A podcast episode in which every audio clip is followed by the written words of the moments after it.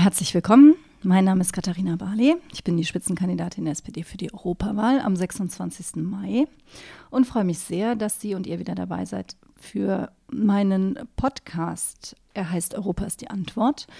Und ich lade mir in jeder Folge einen Gast ein, um darüber zu sprechen, was Europa eigentlich so alles bedeuten kann. Heute ist Ranga Yogeshwar bei mir und ich freue mich sehr. Herzlich willkommen. Hallo. Eine kurze Vorstellung, auch wenn ich glaube, dass das nicht wirklich notwendig ist. Ähm, Ranga Yogeshwar ist Sohn eines indischen Ingenieurs und einer luxemburgischen Künstlerin. Er ist Physiker, Wissenschaftsjournalist, Moderator und Autor. Besonders bekannt wurde er mit Wissenschaftssendungen wie Quarks und Co. oder die große Show der Naturwunder. Zahlreiche Preise, ich habe gelesen, über 60 Fachpreise ähm, hat er bekommen. Bücher sind Bestseller und in viele Sprachen übersetzt. Ähm, er ist luxemburgischer Staatsbürger, hat in Aachen studiert und lebt heute in Deutschland mit der Familie, zu der vier Kinder gehören. Ich freue mich sehr, dass Sie heute hier sind und präsentiere gleich, damit wir ähm, gleich ins richtige Fahrwasser kommen, mal mein erstes Fundstück, was ich ja immer tue. Das wäre nämlich mein britischer Pass. Denn ich habe ja auch okay. zwei Staatsangehörigkeiten. Meine Mutter ist Deutsche, mein Vater ist Brite. Ähm, und das, da, da, haben wir ja offensichtlich etwas gemeinsam. Oh ja, also ein britischer Pass.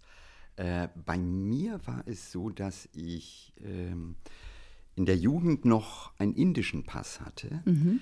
Und äh, daran kann man Europa sofort ablesen. Warum? Äh, ich habe einen indischen Pass gehabt, lebte in Luxemburg und jedes Mal, wenn ich nach Frankreich, wenn ich in die Schweiz, wenn ich nach Deutschland, wenn ich irgendwo hinging, mhm. brauchte ich ein Visum. Ein Pass, äh, man kann mal nachgucken, hat 32 Seiten. Mhm.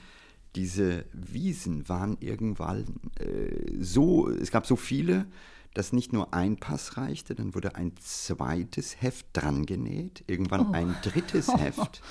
Äh, und äh, das war einfach so furchtbar, dass mhm. ich dann ähm, letztlich so in den ähm, 1970er Jahren gesagt habe, also stopp mal, so mhm. geht das nicht. Ja, vom Darauf. kleinen Luxemburg aus ist man ja auch in 50 Kilometern immer in einem anderen Land. Genau. Das ist Aber ja besonders extrem. Ich, ich, bekam dann einen Luxemburger Pass. Mhm.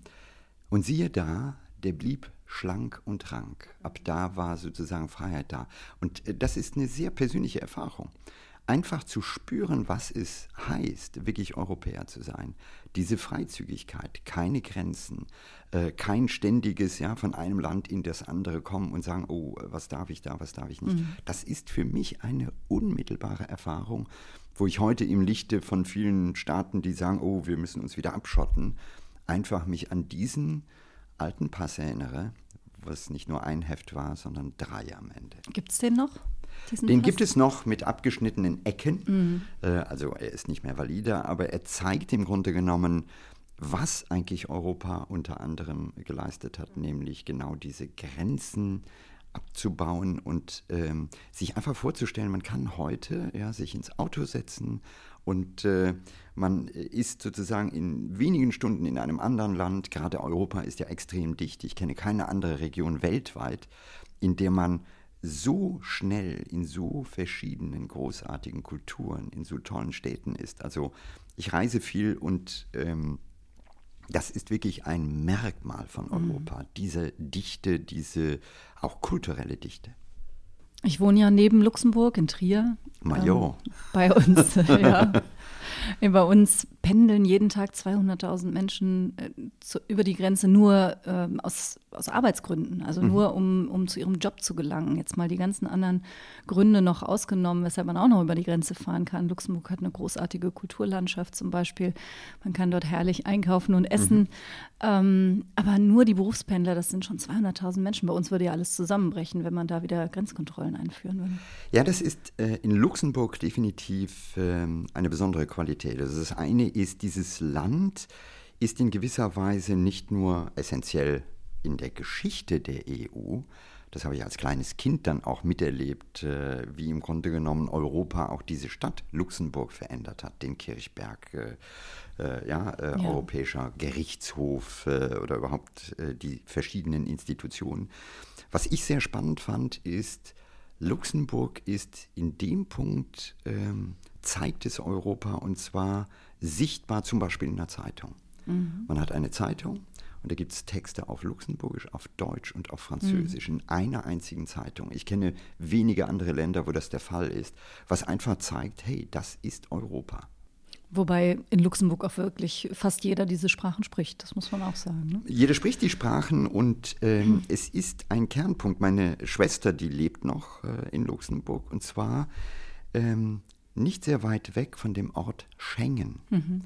Und sie führt durch dieses Museum mhm. in Schengen ist also äh, sozusagen direkt verbunden damit, erzählt also vielen Besuchern genau diese Geschichte, was ist da entstanden an diesem Dreiländereck, Deutschland, Luxemburg, Frankreich. Ähm, und äh, das sind einfach Momente, wo man immer wieder ja, sich hinstellen muss und reflektieren, was hat sich geändert. Mhm. Europa war ein Konfliktkontinent, ein Kontinent, bei dem äh, ja, ein Fluss im Grunde genommen zwei Kulturen trennte, und zwar so trennte, dass sie äh, oft Krieg äh, geführt ja. haben. Und das ist weg. Äh, und das ist etwas, was wir einfach begreifen müssen als großartige Chance. Schengen, für die, die das jetzt nicht wissen, das ist äh, das Abkommen, was genau den Wegfall der Grenzkontrollen nach sich gezogen hat. Also ein sehr symbolträchtiger Ort. Ähm, war das denn leicht, diesen Luxemburger Pass zu bekommen? Äh, für uns äh, war das in gewisser Weise leicht. Es war also so, dass nicht nur wir Kinder, sondern sogar mein Vater, der ja ursprünglich in Indien äh, geboren äh, mhm. ist, Luxemburger wurde. Äh, und es war total schön, weil äh, man musste Letzebuye schwätzen. ähm, aber es war eine wunderbare Umarmung. Also es war so, dass ähm, damals die Premierministerin in Luxemburg äh, meinen Vater regelrecht adoptiert hat. Also äh, wow. äh, das war eine, eine, sehr schöne Geste. Aber es war eben auch so, dass zum Beispiel die Polizei vorbeikommen äh, musste. Das war formell vorgesehen, dass man sich einfach erkundigt, wie es denn bei denen zu Hause Ehrlich? aussieht. Ja, oh. und das war äh, der Gendarme äh, mhm. aus dem Nachbardorf, den wir natürlich alle kannten, und der schmunzelnd mit uns einen Kaffee trank und sagte, ja, ich bin jetzt von Rechts wegen verpflichtet, ja. hier zu gucken, ob alles okay ist. Wir haben Kaffee getrunken und es war gut. Und was war es für ein Gefühl? Es war für mich. Also wie alt, wie alt waren Sie das? Äh, ich war ähm, etwa 18 äh, mhm. oder 17 und ähm, das Gefühl war nicht für mich so, dass ich sagte, ah, das ist jetzt ein anderes Papier. Weil ich habe mich immer als äh, das gefühlt, was ich bin, nämlich ein Mensch, der in verschiedenen Kulturen aufgewachsen ist. Äh, und das ändert jetzt nicht irgendein formelles Papier. Ähm, aber was ich merkte, ist, ähm, es hatte plötzlich eine Freiheit. Also mhm. ich konnte plötzlich Dinge, die ich vorher nicht konnte. Also äh, ich konnte einfach mal schnell über die Grenze nach Frankreich, ohne äh, wie sonst äh, zuerst einen Antrag zu stellen, zum, zur Botschaft zu gehen, ja, ein Visum zu bekommen, das abstempeln zu lassen. Und das war natürlich eine großartige mhm. Qualität. Die zweite war äh, im Studium sehr essentiell. Ich konnte arbeiten. Also mhm. ich habe als junger Student in Aachen Physik studiert und habe einen Job bekommen mhm. äh, und konnte arbeiten. Und das war großartig, weil das ist alles nicht selbstverständlich. Also man muss immer wieder den Menschen auch klar machen, die Konstrukte, die wir heute haben, viele schimpfen ja gerne über die EU, aber man muss sich wirklich klar machen, was das früher bedeutete. Mhm. Dann durfte ein Deutscher nicht so ohne weiteres zum Beispiel in Frankreich ja. arbeiten. Also äh, alles das ist einfacher geworden. Und die Frage Identität, also was bin ich eigentlich, wer bin ich eigentlich? Bin ich jetzt mehr indisch, bin ich mehr luxemburgisch? Hat sich die irgendwann mal gestellt? Ähm, die stellt sich ständig, äh, manche fragen auch immer, äh, was willst du sein? Mhm. Und haben eine sonderbare Forderung, ich nenne das immer Sortenreinheit. Also mhm, oft genau. wollen Menschen, dass man ähm, nur das ist. Ja? Ich lebe seit äh, den, den längsten Teil des Lebens in Deutschland und dann kommen Menschen und sagen, ja, eigentlich sind Sie doch jetzt Deutscher, oder? Äh, und da sage ich, ja, ich lebe hier, aber ich bin nicht sozusagen rein in mhm. äh, irgendeiner Form.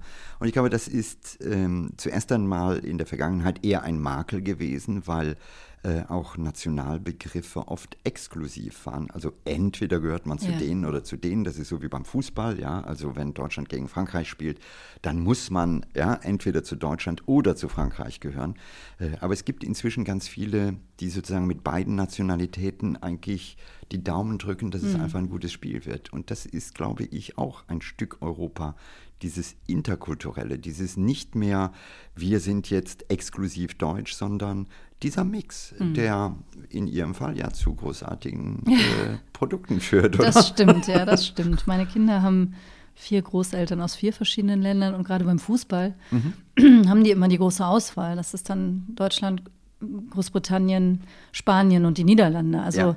Man hat immer eine gewisse Chance, dass man Weltmeister wird. Ähm, klappt nicht immer, aber die Kinder sind dann schon sehr klar verteilt. Also die halten nicht, ähm, die halten nicht beliebig für diese vier Länder. Ähm, Ich glaube, da, da ist es auch nicht so sehr das Land, es ist eher die Farbe. Also, wenn wir ehrlich sind, äh, wenn irgendeine Mannschaft aufkommt, das sieht man ja äh, auch innerhalb zum Beispiel Deutschlands. Ja?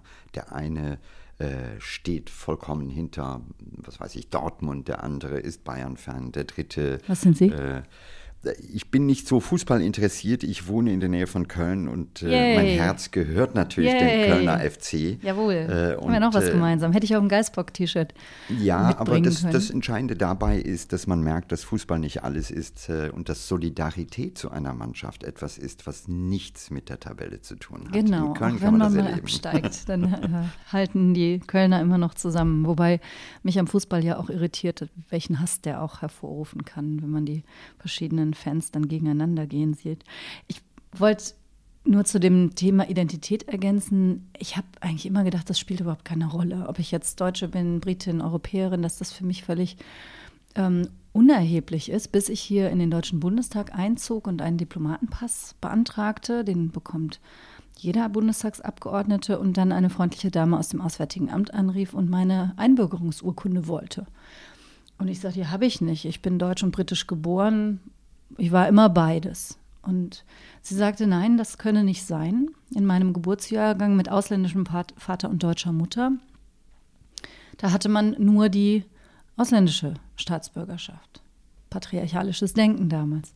Und ich war fest davon überzeugt und ich blieb auch dabei und rief zu Hause an. Meine Mutter macht bei uns die Papiere und sagte, mal, haben wir Einbürgerungsurkunde und so. Und sie sagte auch, nein, du warst immer deutsch. Dann habe ich diese Dame zurückgerufen und ihr das erläutert und sie sagte, eigentlich kann das nicht sein. Aber wenn Sie keine Einbürgerungsurkunde haben, dann macht das auch nichts. Der deutsche Staat behandelt Sie schon so lange als deutsche Staatsbürgerin, dann haben Sie die deutsche Staatsangehörigkeit jedenfalls ersessen. Oh Jetzt ja, erkläre ich das. Mhm. mal für Nicht-Juristen. Ein Recht, etwas ersitzen heißt, man bekommt ein Recht, was man eigentlich nicht hat, Mhm. nur weil, äh, nur aufgrund von Zeitablauf. Also könnte ich jetzt auch Deutscher sein? Nein, nein, nein, nein. Nur wenn der deutsche Staat sie als Deutschen behandelt hat. Also wenn er ihnen zum Beispiel einen Pass gegeben hat, selbst Okay. wenn die Voraussetzungen Ah. nicht vorlagen. Und ich hatte ja nun schon ewige Zeit einen deutschen Pass. Meine Mutter rief dann irgendwann an und sagte, sie hat nochmal nachgeschaut. Es stimmte tatsächlich. Ich war wirklich nur als Britin geboren und bin erst mit sechs oder sieben Deutsche geworden. Und warum ich das erzähle, ist, es war mir nicht egal. Und das hat mich total überrascht. Erstens fand ich das total ungerecht, dass es bei meiner Geburt nur nach der Staatsangehörigkeit meines Vaters ging. Ich habe nie in Großbritannien gelebt. Ähm, ich bin in Deutschland geboren, deutsche Mutter, und trotzdem war ich keine Deutsche. Aber das andere war diese Vorstellung, ähm, Heimatlos zu sein? Nee, nicht heimatlos zu sein, aber dass, dass ich, dass diese beiden Wurzeln, die ich ja habe, ähm, nicht gleichberechtigt waren ursprünglich. Und ähm, dass, dass da auch eine Frist bestand. Also ich, ich es war bis Dezember, keine Ahnung, paar 70 musste man sich melden.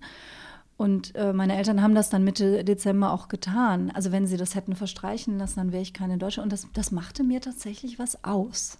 Und da habe ich festgestellt, hm, also so eine Staatsangehörigkeit ist doch, ist doch mehr als nur so ein, so, ein, so, ein, so ein Papier. Und die Diskussion um dopp- doppelte Staatsangehörigkeit, die haben wir ja immer mal wieder, auch in dem politischen Raum. Aberkennung, also sollen junge Leute überhaupt zwei Staatsangehörigkeiten behalten dürfen oder müssen sie eine abgeben irgendwann? Ich habe gemerkt, wenn ich eine hätte abgeben müssen, wäre mir schwer gefallen. Ja, das ist, ich glaube, das ist eine Debatte, die ein bisschen das Scharnier von Vergangenheit und Gegenwart oder besser gesagt Zukunft dokumentiert. Wir haben ein Nationalverständnis in der Vergangenheit gehabt, was immer sehr exklusiv war. Man war entweder oder. Und wir kommen in der Zukunft in eine Kultur des sowohl als auch. Äh, und das bedeutet, wir werden doppelte Staatsangehörigkeiten haben. Äh, wir werden möglicherweise Konstrukte haben, bei denen diese Kulturen sich auch miteinander mischen. Also das mhm. habe ich ja schön bei meinen Eltern gesehen und da waren die Kulturen noch wesentlich weiter weg als jetzt Großbritannien und ja. Äh, Deutschland. Aber es war eben so, mein Vater ähm, sprach fließend Luxemburgisch und meine Mutter konnte auch Hindi. Ähm, aber der entscheidende Punkt dabei ist, zu begreifen, wir als Menschen, glaube ich, brauchen sowas wie eine Verortung, mhm. irgendeine Stabilität, irgendeine Wurzel. Und da glaube ich, ähm, ist Europa vielleicht eine Chance. Und zwar weniger im Sinne der einzelnen Staaten, sondern mehr im Sinne eines gemeinsamen Kodizes, mhm. ähm, einer Haltung, einer Vorstellung von Werten, einer ähm, Vorstellung des Individuums. Und ich glaube, das ist für mich eher die Zukunft zu sagen, wir sind in dem Raum, wir teilen genau diese Werte. Und dann gibt es etwas, was heute vielleicht viel wichtiger ist als die Nation. Hm. Und das ist die Region. Wo bin ich ja. zu Hause? Wo sind meine Freunde? Wie schmeckt der Wein? Wie, ähm, ja, äh, schmeckt sich die Erde an, der Boden? Äh, das, glaube ich, ist total wichtig. Und hm. diese Art von Entwurzelung ähm, die wollen wir nicht, auch in Zukunft nicht. Die wird sogar, glaube ich, stärker. Also je äh, globaler wir denken, umso mehr in der digitalen Welt alles mhm. ähm, schnell sich verändert. Ähm, umso wichtiger ist es, diese Zuverlässigkeit von Region mhm. äh, zu haben. Das muss kein Widerspruch sein. Mhm. Das sehe ich auch so. Jetzt haben wir so lange über mein Fundstück geredet. Wir könnten mhm. auch noch jetzt ganz lange über ein Brexit Aber ich habe auch sprechen. Eins mitgebracht. Genau, da wollte ich jetzt Ich habe eins mitgebracht und das ist ähm, für mich in, auf drei Dimensionen ähm, etwas, was schön ist. Ich will es kurz beschreiben, ähm, weil man kann es ja nicht lesen. Katharina Barley kann es sehen. ich habe es jetzt vor mir. Äh, also es ist ein Dokument oder eine Kopie eines Dokumentes vom CERN. CERN ist das Europäische Forschungsinstitut für Nuklearphysik. Ich habe natürlich was mitgebracht, ein bisschen aus meiner eigenen äh, Vergangenheit. Und es ist ein Statement, ähm, was im Jahre 1993, am 30. Mhm. April, unterschrieben wurde von dem ähm, Wissenschaftsdirektor des CERNs. Und dieses Papier ist die Freigabe des World Wide Web. Oh. Was wir alle nicht äh, wissen, wenn wir über Europa reden, ist, das Internet ist dort geboren. Mhm. Das World Wide Web, also genau das, was wir heute tun, wenn wir surfen, Hypertext nutzen, wurde im Amtsherrn, also in dieser europäischen Institution, erfunden. Und das Großartige an diesem Dokument, und das ist für mich, ich sage immer die Magna Carta der Neuzeit, ist, dass dieses World Wide Web nicht kommerzialisiert wurde, nicht mit mhm. Copyright äh, auferlegt wurde, sondern in diesem Dokument sehr klar drin steht, es ist frei, jeder kann es nutzen, es gibt keine Kosten. Und das ist der Startschuss in, wenn man so will, die moderne digitale Welt. Mhm. Ein zutiefst europäisches Dokument und man kann sich manchmal fragen, äh, wäre das irgendwo anders möglich gewesen? Ich glaube nicht. Das ist genau diese Paarung aus einerseits eine Exzellenz von vielen verschiedenen europäischen ähm, Nationen, die zusammenarbeiten. Und das Zweite ist eine Haltung, die sagt, die Gedanken sind frei. Mhm. Äh, und nicht, wir wollen, dass die Münze klingelt bei jedem Gedanken. Ja, und dann ist es doch so geworden inzwischen. Und es ist großartig klingelt die so Münze, geworden. Äh, klingelt die Münze aber auch sehr stark im Internet. Sie klingelt äh, interessanterweise eher in US-amerikanischen Angeboten genau. als bei uns, was ein bisschen zeigt, ich sage immer, wenn das Internet in den USA erfunden worden wäre, mhm. hätte es ein Copyright gehabt und wir mhm. würden alle irgendwo Geld bezahlen. Äh, aber das zeigt mir auf einer tieferen Ebene eigentlich die Haltung von Europa, nämlich man glaubt, man hat eine Vision an eine Gesellschaft. Äh, mhm. Und Europa ist eben nicht so, ich sag mal, äh, nur ein Zusammenschluss oder der formelle Prozess äh, ja, und die Mechanik, mit der bestimmte Länder miteinander arbeiten. Dahinter steht eine Vision und das ist das, was mich fasziniert. Und diese Vision kommt hier zum Ausdruck, mhm. nämlich es gibt ein Miteinander der Vielfalt und wir teilen etwas. Und teilen heißt in dem Sinne, äh, ja, nicht der eine zahlt und der andere nimmt ein, sondern es ist Sharing. Und mhm. äh, insofern, ich finde das ein wahnsinnig unterschätztes, aber dennoch äh, unglaublich wichtiges Dokument. Ja, vielen Dank. Also das habe ich auch wieder was dazugelernt. Das ist auch das Schöne an diesem Podcast. Ähm, das ist doch auch generell ein, ein Problem heutzutage, dass Geld überall die Welt regiert. Mhm. Ist, da, ist da überhaupt eine Umkehr denkbar? Ja, ich glaube schon, dass wir andere Prioritäten setzen müssen. Ähm, das hat damit zu tun, dass wir so in den letzten vielleicht äh, vier Jahrzehnten eigentlich einen Weg äh, gegangen sind, bei dem das Materielle, also genau das, was sich nach außen darstellen lässt, äh, immer mehr an Gewicht gewonnen hat. Es gibt noch andere Kategorien da kommt jetzt ein bisschen der Inder in mir durch. Mhm. Ja. Mein indischer Großvater war ein sehr bekannter Bibliothekswissenschaftler, wurde extrem respektiert. Es gibt eine Briefmarke von ihm, also ich wow. kann ihn im wahrsten Sinne lecken. Aber das Spannende ist, dort gab es eben neben, ich sag mal, Reichtum noch diese andere Qualität, mhm. also geistige, äh, geistiger Reichtum, der eine Rolle spielte. Jeder wird sich vielleicht auch in Europa daran erinnern, wenn man einfach mal ein paar Jahrzehnte zurückblickt dass äh, der Lehrer oder der Pastor ein gewisses Renommee hatten, auch in einem Dorf. Und das war mindestens so groß wie, ich sag mal, der Krämer. Mhm. Ja? Äh, und wir haben uns verleiten lassen, ein bisschen alle zusammen in ein Denken, bei dem das Materielle immer wichtiger wird und das andere eigentlich äh, in, den, in den Hintergrund tritt. Aber wir merken so langsam, das ist nicht unbedingt ein Weg, der glücklich macht, das ist nicht ein Weg, der stabil ist, das ist nicht ein Weg, der sowohl für ein Individuum als auch für eine Gesellschaft erfüllend mhm. ist. Und ich glaube, das ist das, was wir in Zukunft mehr machen müssen, nämlich sagen, was erfüllt uns äh, und nicht nur what's in for me, uh, also im Sinne von, wo klingelt die Kasse. Genau, und dann lohnt es sich eben auch mal ein bisschen über den Tellerrand zu schauen. Ne? Mhm. Die asiatischen Kulturen, der Buddhismus, der Taoismus, da mal zu schauen, wie, wie gehen ja. die eigentlich mit, mit dem Begriff des Glücks um oder mit der Frage, ja, was Europa ist eigentlich ist, ein Lebensziel? Na klar, aber Europa ist die äh, Nation, der Kontinent der Denker. Also ich sag mal, man denke an Aufklärung, man denke an alles das, was hier entstanden ist. Das ist die Basis eines Lebens, bei dem äh, immer wieder die großen Köpfe in Europa klar machten, es ist nicht das Materielle. Und das geht wirklich weit zurück. Ja? Das mhm. geht bis zurück 600 äh, vor Christus äh, zu den Vorsokratikern, die sich schon bewusst waren, äh, dass das Materielle nur ein Teil mhm. des Lebens ist. Ja, da könnte man jetzt einen ganzen Abend drüber reden. Ich würde aber jetzt gerne noch mal zu was ganz Aktuellem kommen. Wenn mhm. wir schon bei der Wissenschaft ja. sind, ja. dann liegt ja auf der Hand, ähm, über die aktuelle Bewegung Fridays for Future zu reden. Mhm. Ähm, diese vielen engagierten jungen Menschen, die auf die Straße gehen, weltweit. Mhm. Und die Reaktionen darauf, die ja sehr unterschiedlich sind. Mhm. Von ähm, lass das mal Profis machen bis zu den Profis, die sich mit den jungen Menschen solidarisieren und dann Scientists for Future ähm, ins Leben gerufen haben. Ihre Position ist da wahrscheinlich ziemlich Ich bin sehr klar, ne? eindeutig. Ne? Ich bin Erstunterzeichner bei Scientists for Future. Genau. Und ähm, ich glaube, dass es auch gut ist. Äh, ich greife nur mal meine eigene Jugend zurück. Ähm, 1977 gab es einen Report des damaligen US-Präsidenten Jimmy Carter, der hieß Global 2000. Das war ein dickes Buch.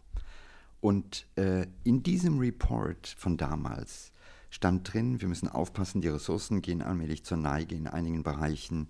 Wir äh, sehen eine Veränderung des Klimas, das stand 1977 drin, und es war ein großer Appell zu sagen, wir brauchen eine Welt, die ein bisschen anders äh, aussieht. Äh, es gab in dem Kontext, der eine oder andere mag es kennen, Bücher wie Grenzen des Wachstums, also mhm. wo man wirklich sagte, wir müssen das Betriebssystem des Fortschritts vielleicht mal verändern. Das war 1977. Damals war ich so alt wie die Kids, die heute protestieren. Äh, ich werde in diesem Jahr 60. Und man kann sich ja manchmal fragen, gut, in der Bilanz, ähm, was ist passiert und ähm, wo müsste man mehr machen? Ich glaube, es ist zwar viel passiert, also die Welt ist besser geworden, äh, aber dennoch merken wir alle, wenn wir ehrlich sind, ähm, dass wir zu wenig machen, dass mhm. wir die Ressourcen auf diesem Planeten auffressen, dass wir äh, zwar viel über CO2-Einsparung sprechen, aber sie eigentlich nicht leben und äh, allen voran ich selbst, ja. Also ich mhm. äh, greife mir an die eigene Nase, wenn ich meinen Carbon Footprint nehme, alleine bei der Flugtätigkeit, die ich beruflich habe, bin ich der äh, größte hm. Sünder. Mhm. Und die Frage ist, wenn dann äh, junge Menschen sagen, hey, pass mal auf, du ruinierst unsere Zukunft, weil du mit deinen jetzigen Kategorien im Grunde genommen die Ressourcen verbrauchst, die wir in den nächsten und übernächsten Generationen brauchen finde ich das richtig.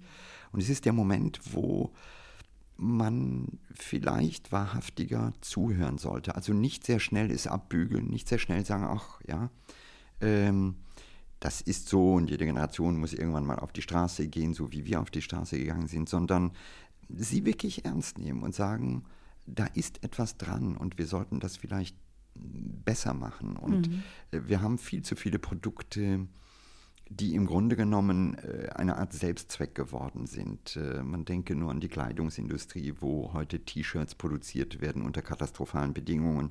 Das ist schon mal das eine, was schlimm ist. Aber das zweite ist, sie werden ein paar Mal getragen genau. und landen wieder im Müll. Das heißt, ja.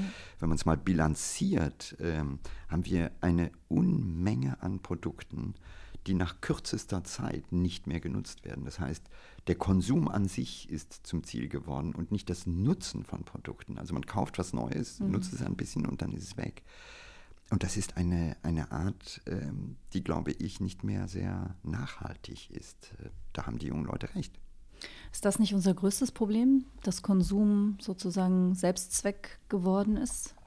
Ja, wir haben, äh, und das macht es so schwer heute, äh, auf der einen Seite großartige Entwicklungen, äh, das ist ja das, was äh, ich oft konstatiere. Uns geht es besser als je zuvor. Und zwar nicht nur lokal, sondern global. Also wir haben mehr Demokratien ja, als äh, in der Zeit, als ich so jung war wie die, die auf die Straße gehen heute.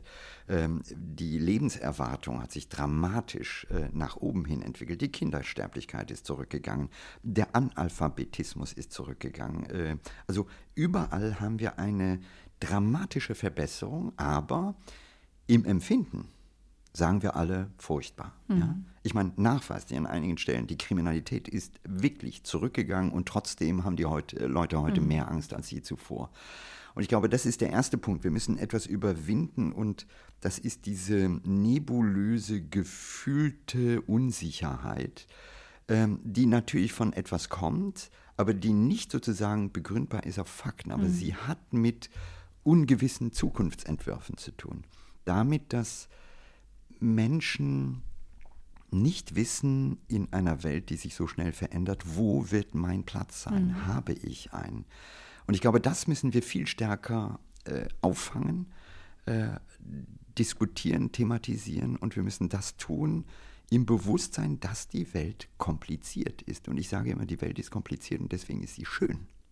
Heute gibt es die Rattenfänger, die alle kommen und die mit gefährlich einfachen Antworten versuchen, Menschen wegzuziehen von dem, was eigentlich eine Gesellschaft heute braucht, nämlich Menschen, die in der Komplexität trotzdem den Gewinn äh, sehen. Mhm. Und was sie eben haben, ist diesen komischen politischen Trend hin weg von liberalen Demokratien hin zu profanen Demokratien im Sinne des Demos Kratein, also das Volk regiert.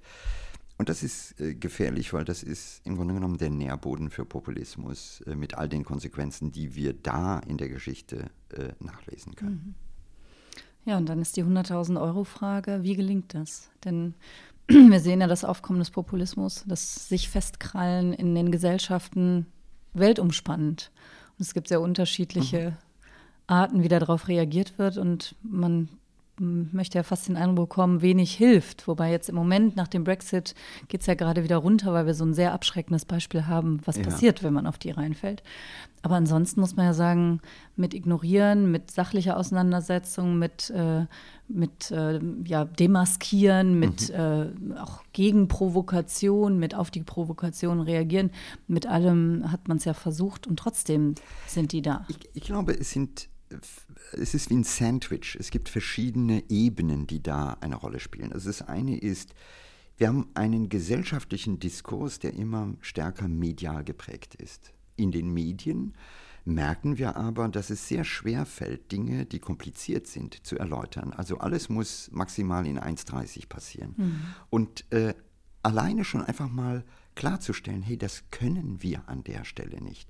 Also alleine diese Medienstruktur bevorzugt, wenn man so will, denjenigen, der die einfache Antwort gibt und benachteiligt denjenigen, der es vielleicht tatsächlich ehrlich meint mhm. oder viel ehrlicher meint, der aber diese Komplexität nicht dargestellt bekommt. Das ist ja, der erste. Das erlebe ich gerade beim Thema Urheberrecht. Ja, das zweite ist, ähm, dass es eine ähm, äh, Haltung gibt, bei der, glaube ich, wir diese Komplexität teilen müssen. Also was im Moment passiert ist, dass man Menschen immer suggeriert, es gibt eine einfache Lösung.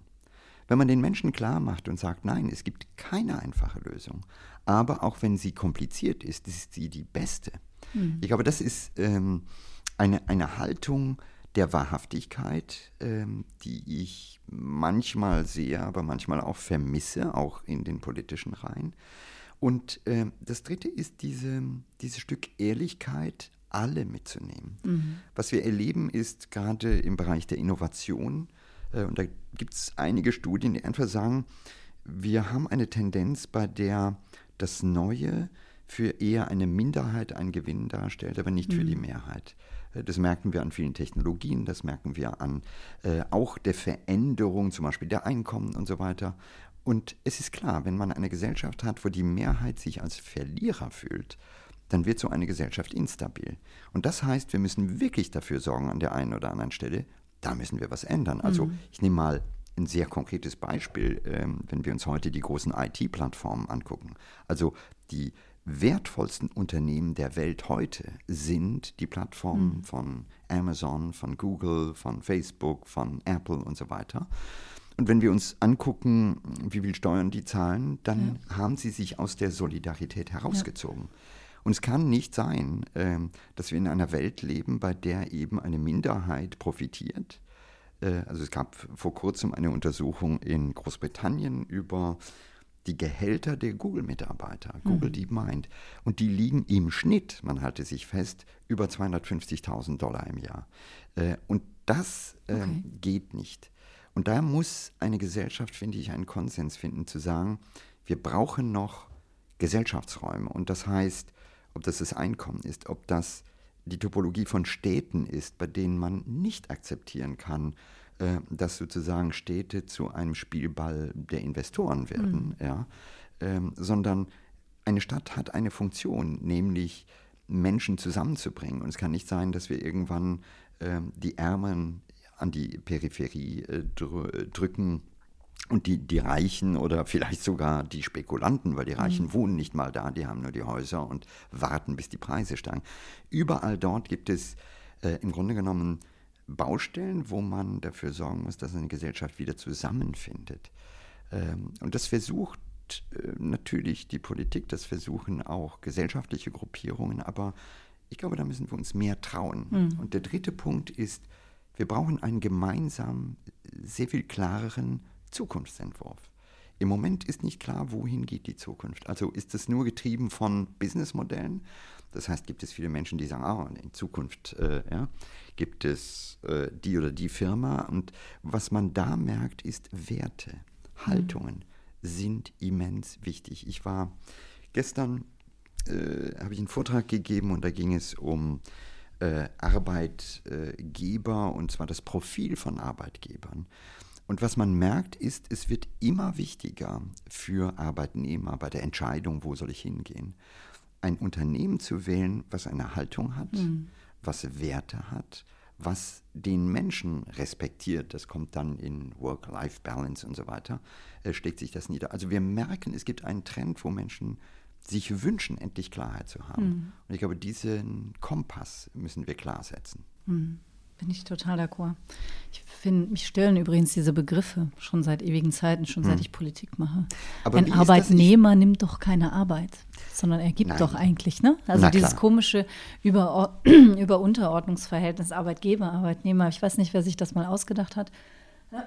Entschuldigung, und ich bin sicher, es war mit Absicht, ähm, dass man auch da ein bisschen mehr mit Augenhöhe ähm, miteinander umgehen kann. Aber ich frage jetzt zurück. Ich meine, mhm. äh, wir sind uns wahrscheinlich beide einig, dass es diese Wir-Gesellschaft braucht, äh, dass all diese Unterschiede, Arbeitgeber, Arbeitnehmer, wenn wir heute an die Zukunft des Lernens denken, dann gibt es auch vielleicht keine Schüler mehr, weil auch da spielt sich diese Hierarchie, sondern wir sind alle Lernende. Mhm. Also es ist eine andere Haltung. Wie geht das denn in der Politik? Also ich frage mich einfach, äh, mich haben oft Leute gefragt, ach, willst du nicht in die Politik gehen? Ich traue mich nicht. Äh, aber geht das, kriegt man das angeschoben? Weil auf der einen Seite hat man ja Träume und sagt, hey, ich möchte oder träume von einer Gesellschaft, die das und das hat. Und wenn man es dann in Realität versucht umzusetzen, geht das oder geht das nicht? Ähm, es geht aber sehr langsam mhm. und in kleinen, in sehr kleinen Schritten. Und im Moment ist auch mein Eindruck, dass es, ähm, dass diese Idee zwar viele gut finden, aber ähm, dass es noch ein bisschen Zeit braucht, bis das wieder Konjunktur hat. Mhm. Ähm, Natürlich ist dann auch die Frage, wo engagiert man hm. sich? Ähm, da, wo ich mich engagiert habe, ähm, habe ich natürlich viele, die das ähnlich sehen. Und ähm, es ist mein, mein Ziel, mein Leitbild ist tatsächlich eine Gesellschaft, wo es eben nicht mehr so sehr immer auf das Geld ankommt. Und ich nehme jetzt mal ein auf den ersten Blick sehr abstraktes Beispiel, wo wir das mal relativ gut hinbekommen haben. Das ist der Bereich Datenschutz. Mhm mit der Europäischen Datenschutzgrundverordnung, wo wir eben gesagt haben, wir wollen nicht wie die Amerikaner das Ganze einfach laufen lassen und der Markt wird es schon richten und am besten man kann damit Geld verdienen, aber auch nicht wie die Chinesen, mhm. Hauptsache das eigene Volk kontrollieren ähm, und weltweit damit Geld machen, sondern wir sagen, Daten sind deins. Mhm. Daten haben was mit dir als Person zu tun und mhm. sind auch was Intimes. Mhm. Und du sollst, soweit es geht, die Möglichkeit haben, darüber zu entscheiden. Und mhm. ähm, diesen, diesen Ausgangspunkt, die ist natürlich auch nicht perfekt, diese Datenschutzgrundverordnung, aber die, dieser Ausgangspunkt, dieser Wert, mhm. wem, wem stehen die eigentlich zu und was soll man damit machen können? Und dazu sagen, das entscheidet nicht der Markt und das entscheidet auch nicht ähm, der Staat, sondern mhm. das entscheide ich selbst. Mhm. Oder du oder wer auch immer. Aber kann man das, also ich frage einfach, weil das ist ja ein Gefühl, was viele Menschen haben, diese zumindest gefühlte Ohnmacht. Die sagen mhm. immer, die da oben machen immer. Ja? Mhm. Und ich habe als Bürger überhaupt keine Chance mehr, mich einzubringen. Jetzt frage ich einfach mal, ja, die Vollblut-Politikerin, ja, die äh, in einem Amt ist, wenn die morgens aufsteht, hat die das Gefühl, ja, ich, ich kann etwas bewegen oder ist das so dicke Bretter bohren, dass die Bohrspitze stumpf wird? Also jetzt als Justizministerin kann ich natürlich dicke Bretter bohren. Hm. Ähm, das ist nicht in jedem, an jedem Platz gleich. Ich habe mhm. ja vor fünf Jahren angefangen, fünfeinhalb Jahren. Wenn man als einfacher Abgeordneter erstmal in ein Parlament kommt, dann ist man ein, ein Rad in einem großen, äh, in einem sehr großen Mechanismus. Ähm, aber je weiter man sich da reinarbeitet, umso, umso größer werden natürlich die Räder, die man auch selber drehen kann. Und trotzdem kann man es nie allein. Man braucht immer die eigene Partei hinter sich, man braucht Koalitionspartner hinter sich. Sehr oft braucht man auch europäische Partner hinter sich. Ähm, und deswegen sage ich, das ist, das ist ein sehr, sehr langsamer Prozess und geht in sehr kleinen Schritten. Der Bereich Wohnen ist so einer. Also natürlich sehe ich das genauso. Ich bin in Köln aufgewachsen, wo sich ein normaler Mensch kein, kein Wohnung, kein keine Haus größere Wohnung, kein Haus in hm, Innenstadtnähe ja. äh, leisten kann. In Berlin sind in der Zeit, wo ich hier wohne, die Preise so enorm gestiegen. Ähm, wir haben ein, ein Amt, das Deutsche Patent- und Markenamt in München. Einer der größten, äh, eines der größten Hindernisse, um da gute Leute zu finden, ist, sind die Wohnungspreise. Hm. Und ähm, natürlich machen wir dann auch was. Also diese Mietpreisbremse, die wir machen, dass wir Modernisierungskosten nicht mehr so stark umlegen können auf die Mieter, dass wir Sozialwohnungen bauen. Aber das sind alles dann Dinge, die auch in sich dann noch mal lange dauern. Es dauert lange, bis man so ein Grundgesetz geändert hat, dass man überhaupt Sozialwohnungen fördern kann vom Bund aus. Und dann dauert es noch mal ewig, bis die wirklich gebaut werden. Also hat das denn damit zu tun, dass es in der Natur der Sache liegt, dass es so lange dauert? Oder ist es vielleicht so, dass wir in heutigen Zeiten äh, eine andere Form der politischen Grammatik brauchen, die vielleicht schneller reagiert. Also wenn ich an zum Beispiel das Online-Business denke, wo die Welt ja in kürzester mhm. Zeit sich verändert, fragt man sich manchmal, haben wir die adäquaten mhm.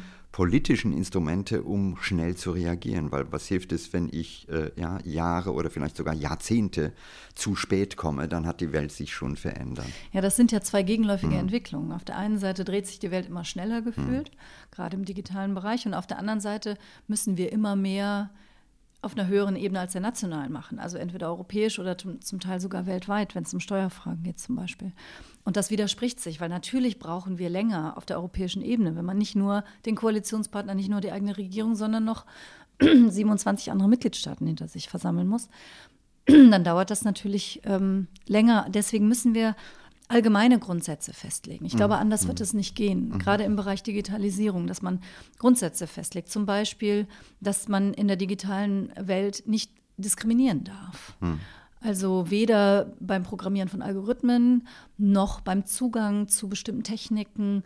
Also man muss eine allgemeine, einen allgemeinen Grundsatz, auf den muss man sich verständigen und der wird dann in den Einzelfall sozusagen ausdifferenziert. Ich glaube, mhm. anders wird es nicht mehr funktionieren, anders können wir nicht Schritt halten. Aber das, das Spannende ist eben in der Wahrnehmung, ähm, äh, Sie haben selber gesagt, ja, man braucht Deutschland und irgendwann kommt auch Europa und das braucht noch länger.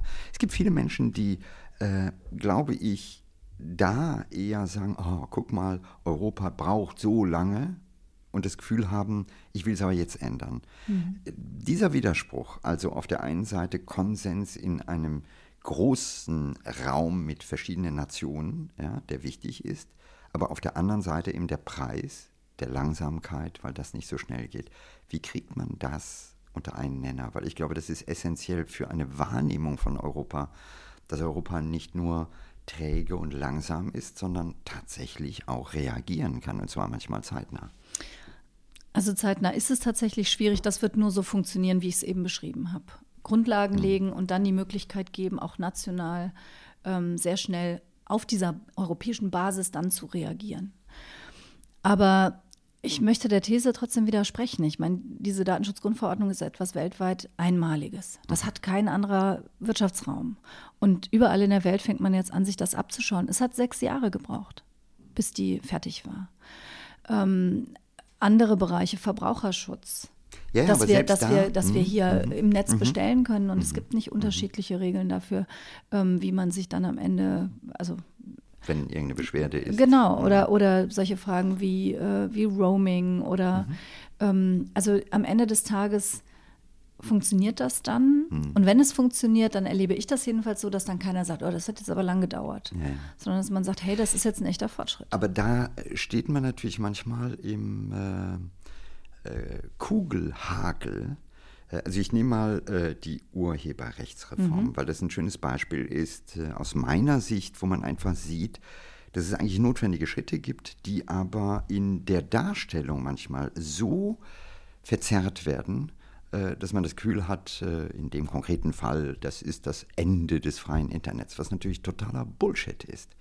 Ähm, da frage ich mich manchmal, wie kann man das präziser erklären, um wirklich zu sagen, hey, pass mal auf, wir haben eine Welt, wo wir nicht, das ist zumindest meine Meinung, äh, nicht akzeptieren können, dass wir irgendwann diese Konstrukte haben, the winner takes it all, und zwar auch noch umsonst. Mhm. Äh, und das tun die großen Plattformen, das haben sie in der Vergangenheit getan und damit werden sie reich.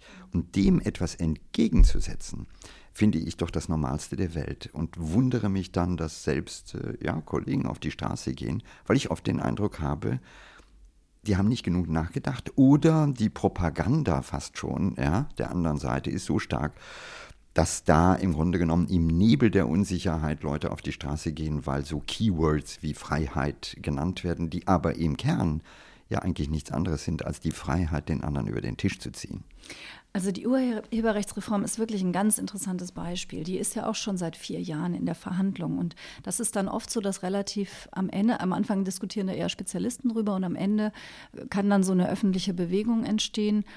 Und wir haben hier wirklich so einen, so einen äh, Kulturkampf, so erlebe ich das jedenfalls schon hm. fast. Also wir haben auf der einen Seite die, die Kulturschaffenden, die Kreativen, die aber also eher quasi aus der, aus der analogen Welt mhm. eher, ähm, die sagen, wenn das nicht kommt, mhm. dann können wir von unserer Kunst nicht mehr leben, von unseren, ähm, dann, dann stirbt hier etwas, was auch für die Gesellschaft ja sehr wichtig ist. Also, mhm. Und auf der anderen Seite haben wir ähm, dieses, diese digitale Bewegung, die sagt, wenn es kommt, mhm. dann stirbt etwas, was für, unser, für unsere Zukunft essentiell ist, nämlich diese, dieses, diese Idee des Internets, das Teilen und das Weiterentwickeln und das Freisein und das Kreativsein auf einer anderen Art. Und äh, für mich ist es eher so ein Beispiel dafür, wie, wie heutzutage so zwei Positionen völlig unversöhnlich aufeinander prallen und auch wenig ähm, Diskussion darüber möglich ist. Hm. Also das sind dann wirklich zwei, ähm, zwei Weltuntergangsszenarien, die wo du ganz schwer Kommunikation herstellen kannst. Ich habe das mhm, versucht. Ich habe im mhm, mhm. Ministerium immer ja, beide Seiten eingeladen, auch ausdrücklich. Die wollten manchmal gar nicht miteinander reden. Die haben gesagt, wir kommen gerne einzeln, aber wenn von der anderen Seite auch jemand da ist, das finden wir nicht so gut. Aber ich habe immer gesagt, nee, ich will immer beide Seiten haben, in mehreren Runden. Und auch jetzt versuche ich jemand zu erklären, ich finde auch Uploadfilter nicht, nicht gut. Mhm. Deswegen will ich den 13 oder jetzt 17 auch nicht haben. Aber die ganze Richtlinie hat so viel mehr drin und Dinge, die wir mhm. wirklich brauchen drin. Und das ist genau das, was wir eben besprochen haben. Ich bin, glaube ich, die Einzige in dieser ganzen Diskussion, die eben zwei, drei Sätze braucht, um das Ganze zu erklären, mhm. die aber versucht, diese beiden Lager da auch miteinander in Einklang zu bringen. Und das ist einfach in dieser schnell getakteten medialen Welt ja. unfassbar schwierig. Was ich dabei so spannend finde, ist, dass der größte Teil der Bürger nicht versteht, um was es geht. Mhm. Es gibt äh, Umfragen, die schlichtweg sagen, dass ein substanzieller Teil, äh, die Zahl, die ich im Hinterkopf habe, ist über 40 Prozent, wissen nicht, was damit gemeint mhm. ist. Und das finde ich total spannend an heutigen Zeiten. Wir entscheiden, wir setzen Weichen für Dinge, die essentiell sind für eine Gesellschaft und ein Teil unserer Menschen versteht es nicht. Ich glaube, das führt zu einer neuen Art von Verantwortung, mhm. die man auch haben sollte als Politiker. Ja, das stimmt. Und wir versuchen das ja auch, auch mit solchen Formaten dann, mit Facebook Live oder mhm. Insta Live oder so, mit solchen, mit solchen Diskussionsformaten. Mhm. Dafür ist wiederum das Netz echt gut, finde ich. Mhm. Aber wir erreichen dadurch natürlich wiederum nur einen Teil der Bevölkerung. Also diese 40 Prozent, die interessiert dann das Netz vielleicht auch nicht so. Ähm, die, die sind nicht unterwegs auf Plattformen oder die, ja, das ist, hat für die keine Priorität. Und die erwischte dann natürlich mit solchen, mit solchen Medien auch nicht. Ähm, aber ich, ich bin ganz dabei zu sagen, die Aufgabe von Politik ist viel stärker als früher. Kommunikation ist erklären, was passiert da eigentlich. Ähm, ist auch Diskussionen führen. Ich habe auch immer gesagt, ich habe so hohen Respekt vor den Leuten, die jetzt auf die Straße gehen ähm, gegen die Urheberrechtsreform. Aber für mich gehört eben zu Respekt auch, dass man dann mit ihnen, also dass man auch diskutiert und dass man mhm. sagt, ähm, ich bin da an einem bestimmten Punkt auch anderer Meinung. Ich habe irgendwann aufgehört, das jetzt auf Twitter oder Facebook zu machen, weil das echt unangenehm auch ist. Aber ich habe mir das nochmal vorgenommen, das, das nochmal in ein paar solchen glaube, Formaten zu machen. Auch etwas zutiefst Europäisches, was mhm. wir gemeinsam retten müssen in der Zukunft. Und das ist dieser Konsens der Aufklärung zu sagen, wir können einen Diskurs führen, bei diesem Diskurs können wir unterschiedliche Ansichten haben, aber wir teilen zum Beispiel Fakten, wir teilen ja. eine Argumentationsgrundlage. Momentan gibt es zumindest in einigen Bereichen den Weg weg in eigene Blasen, in eigene Wahrheiten, ja, in eigene alternative Fakten und in eine Welt, in der diese Blasen überhaupt nicht mehr kommunizieren. Und wenn genau. das der Fall ist, finde ich, äh, verliert die Gesellschaft etwas mhm. Essentielles. Was machen wir dagegen? Ja, wir von der Politik aus, wie gesagt, wir haben schon die Aufgabe zu versuchen, diese verschiedenen Räume dann miteinander zu verbinden ähm, und jeweils die Argumente der anderen Seite auch in diese Räume reinzutragen.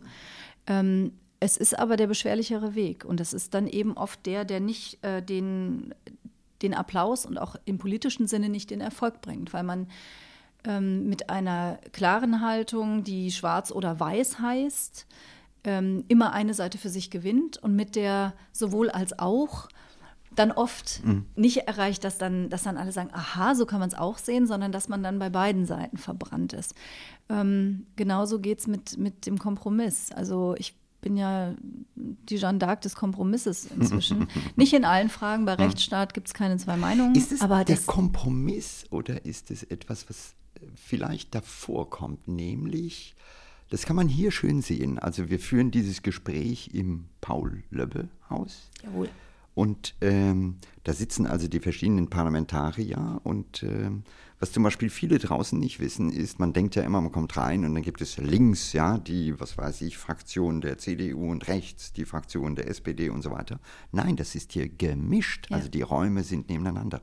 Was ja Ausdruck davon ist, wir wollen keine Fronten haben. Und für mich geht es darum, brauchen wir eine andere Kultur, bei der wir eigentlich nur einen Satz akzeptieren, nämlich dem anderen zuzuhören. Genau.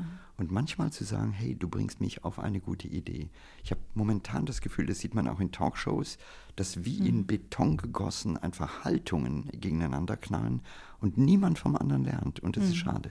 Ritualisierte Kommunikation hat mir das mal jemand Das ist genannt. keine Kommunikation, das ist ein gegenseitiges Angreifen. Kommunikation heißt doch, dass ich ein Argument, wenn es mir schlüssig, wenn es mir ein neues Fenster öffnet, übernehme und sage, hey, ich denke darüber nach. Müssen wir wieder richtig kommunizieren? Unbedingt. Unbedingt. Und so leid es mir tut, das ist ein großartiges Schlusswort, denn wir sind schon wieder ziemlich weit fortgeschritten. Das in ist der völlig Zeit. okay. Ja, ich könnte noch echt viel fragen auch. Ich auch. Ähm, ich werde den Podcast ja weiterführen, auch nach der Wahl. Also dann können wir da vielleicht irgendwann auch da einen zweiten Teil, Mhm. ähm, vielleicht dann in Köln oder in Luxemburg oder in Brüssel oder wo auch immer. Aber für heute bedanke ich mich erstmal ganz, ganz herzlich. Das hat mir sehr viel Freude gemacht. Na, mir auch. Danke. Dankeschön.